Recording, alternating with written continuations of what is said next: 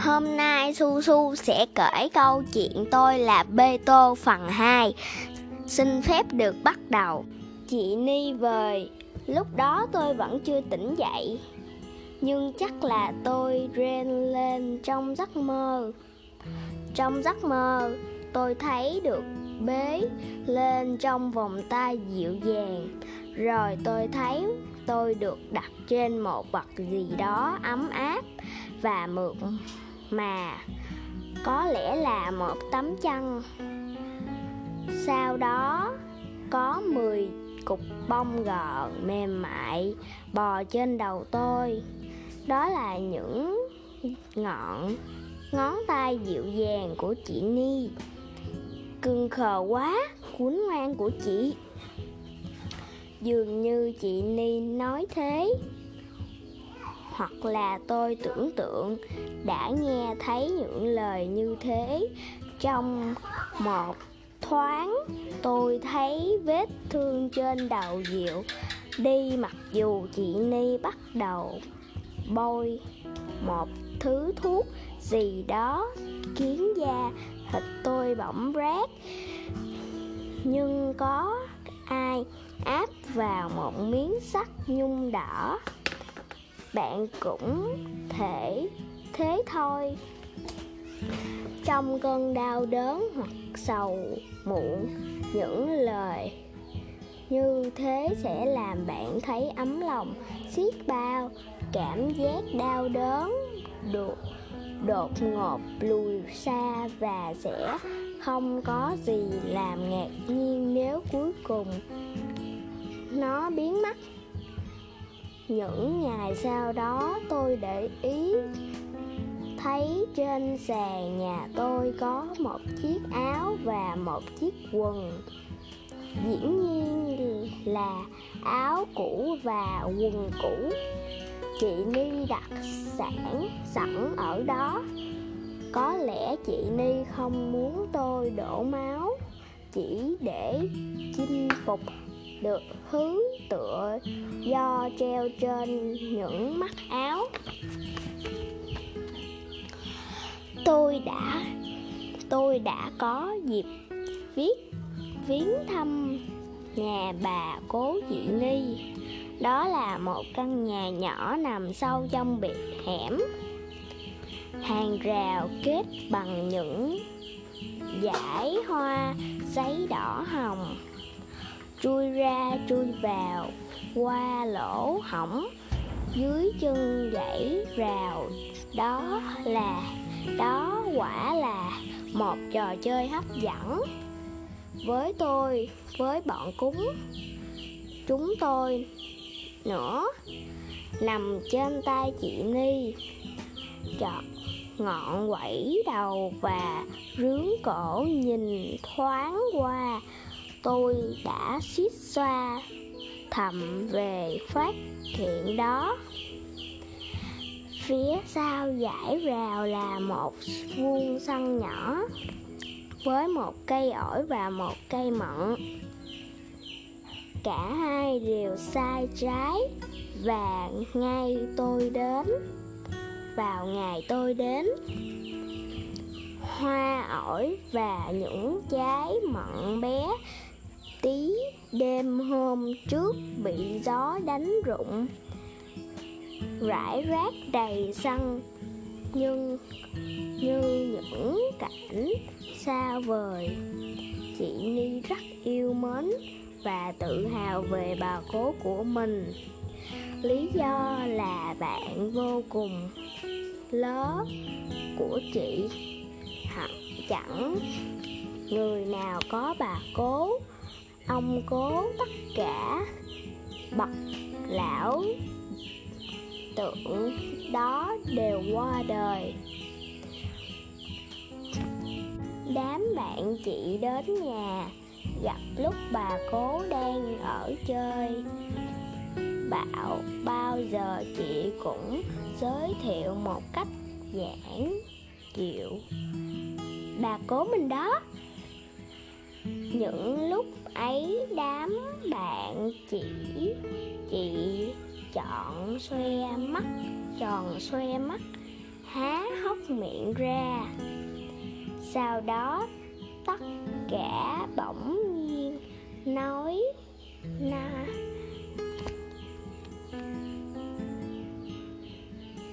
Lời nói năng khe khẽ, đi lại rón rén tôi nằm trong góc nhà quan sát họ. Thấy họ không ngừng len lén ngắm bà. Ánh mắt dị hiến kỳ kỳ, hiếu kỳ, như đang chiêm ngưỡng một kỳ quan. Thậm chí vẻ mặt họ còn toát lên vẻ thành kính giống như họ đang đứng trước một ngôi miếu thờ được dựng lên từ năm năm trước, từ trăm năm trước. Bà cố thật là quý hiếm, cho nên cũng thật là tuyệt. Bà cố chị ni là người rất hiền, yêu loài vật đi chưa tới cổng nhà bà chiếc mũ tôi đã cho tôi biết điều đó. Quả quả vậy, trong nhà bà có ba con mèo và bốn con chó đặt tên chúng. Như như tên người, có lẽ đó là cách bày tỏ tình yêu thương của bà. Phi hùng. Thoạt tên, nghe bà gọi, tôi không nghĩ là bà gọi con mèo tam thể đang khoanh tròn trên nóc tủ. Phi hùng nhảy nhót, tót xuống, âu yếm xà vào lòng tay bà tôi phát hiện ra đó là một ả mèo và tôi vô cùng buồn cười về cái tên rặt mùi nam nhi của ả. Nhưng cái tên trái ngoái đó có vẻ không phải là một gánh nặng đối với ả. Ả có trong lòng bà. Liêm nhiêm mắt vẻ thỏa mãn và phớt đời.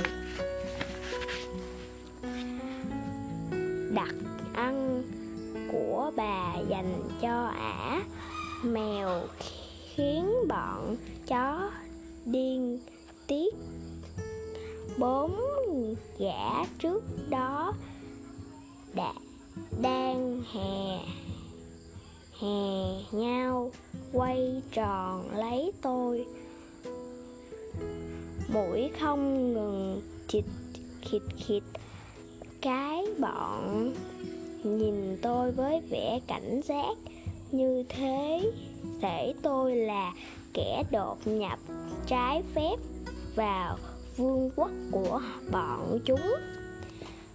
Mặc dù là thế, bọn chúng cũng không đủ tạo ra cảm giác về sự thù địch vì ngoại hình của bốn đứa trông giống như những quý ông tốt bụng. Khi ả mèo cuộn mình tròn, cuộn mình tròn lòng bà và cố tình tắt lên những tiếng ngừ ngừ đu. Dương dưỡng vẻ sảng khoái thì bốn gã lập tức bỏ mặt tôi. Đứng trơ ra đó, bọn chúng đổ sộ lại chỗ đi vắng. Góc cổ lên hận hừ, nhìn ả mèo. Từ xa không nhìn thấy vẻ mặt của bọn chúng, nhưng tôi biết chắc ắn ánh mắt của bọn chúng đang rực lên. Khi một kẻ được đối xử đặc biệt hơn những kẻ khác, tự nhiên hắn trở thành một thành cái gai trong mắt những kẻ còn lại. Dù bản thân hắn và những kẻ không ưa hắn, xét cho cùng thì cũng hẳn là độc, ác độc gì. Trong bọn thằng có tên là Laika là thằng hung hãn nhất có lẽ vì hắn trẻ nhất. Hắn chỉ hơn tôi vài có vài tháng tuổi. Các bậc có tuổi thường nghi chán rồi mới là cũng có thể nghĩ chán rồi chả thèm làm gì hết. Còn ở tuổi của hắn và của tôi nữa muốn gì làm là ngay. Gì, muốn gì là làm ngay. Rồi sau đó mới ngồi ngẫm nghĩ tại, ngẫm nghĩ tại sao mình lại làm thế. Thường là trong đớn đau và dằn vặt để tôi lại quên rất nhanh. Th thiệt là mai vì đó tính bồng bọc. Người ta nói thế và tôi cũng tin như thế. Tôi như tôi như tôi tin rằng đó không chỉ là một tính cách của tuổi trẻ mà còn là phần các nhà thơ và các nhà cá cá mạng lúc này thằng la ca đang nhảy chuồn chuồn cố được bà là kẻ đầu tiên phóng lên đi vắng hư quá, La Ca. Bà quát, khẽ, Giọng âu yếm cái đó người ta gọi là mắng yêu thì phải. La, Laika nhận ra giọng dịu đó và hắn ngồi xuống trên mông hắn, đuôi ve quẩy bà ngã, ba gã kia ngồi xuống theo cũng đuôi ve quẩy. Bạn thấy không? Ở đời. Đôi khi giọng, đôi khi giọng nói quan trọng hơn. Lời nói gấp trăm lần, con người ta có khả năng thể hiện tình cảm bằng giọng điệu ngôn ngữ. Trong trường hợp này, chỉ là cái bò chẳng có ý nghĩa gì chẳng biết bạn nghĩ thế nào. Riêng tôi tôi chẳng thấy gì là trái quất chúng tôi cũng thế thôi. Chúng tôi thể hiện tình cảm bằng đuôi. Thằng Laika theo chị Ni về nhà tôi chơi thằng chú quậy. Hắn vùng quẩy rất rê. Hắn vùng quẩy rất rê. Chị chị Ni không thể nào giữ nổi hắn trong tay. Bỏ hắn vào trong giỏ. Hắn dãy ruộng như thể kiếp kiếp trước hắn là sư tử cuối cùng bà cố phải đi theo. Bà ngồi xem xích lô hẳn thật bợm trên tay. Lúc đó hắn mới chịu im. Nhưng tới nhà tôi rồi thì hắn rất khoái. Tôi bày cho hắn chơi trò ngậm quần áo và giày dép. Nhìn cái cách hắn nhay nhay cái những thứ một cách thuần thuộc chuột thuần thuộc. Tôi biết tỏ hắn là bậc thầy trong nghề thuật này, nghệ thuật này. Có khi hắn còn hơn tôi một bậc thì, khi hắn công cả cục xà phòng là thứ mà tôi không tài tôi không tài nào ngửi nổi. Chơi chán chơi hắn mới sực nhớ đến bà. Thế là hắn cuốn quýt đi tìm. Tôi nhìn bộ bính tích quýt lên của hắn tính tịch quýt lên của hắn tinh tịch quýnh lên của hắn. Cảm thấy hơi bất nhẫn vì tôi biết bà đã ra về từ lâu, ngay từ tiếng kẹt cửa đầu tiên. Từ bữa đó, thằng Laika bỏ ăn. Nói chính xác, hắn thì hắn chưa hề ăn một bữa nào ở nhà tôi. Lalika nằm bẹp trước đĩa thức ăn. Thị Ni đặt ngay trước mũi hắn. Hắn không buồn, Đánh hơi, Cũng chả nhúc nhích. Như thể hắn là một con chó bằng gỗ. Cho đến bữa tối cũng vậy, hắn vẫn đeo bộ mặt của kẻ cảm thấy đời chán, có gì đáng sống, có gì đáng sống. Tôi ăn xong phần của mình, lăn la đến gần hắn và thú thật tôi không thể nào ngăn được cảm giác thèm thuồng khi nhìn vào đĩa thức ăn trước mặt hắn.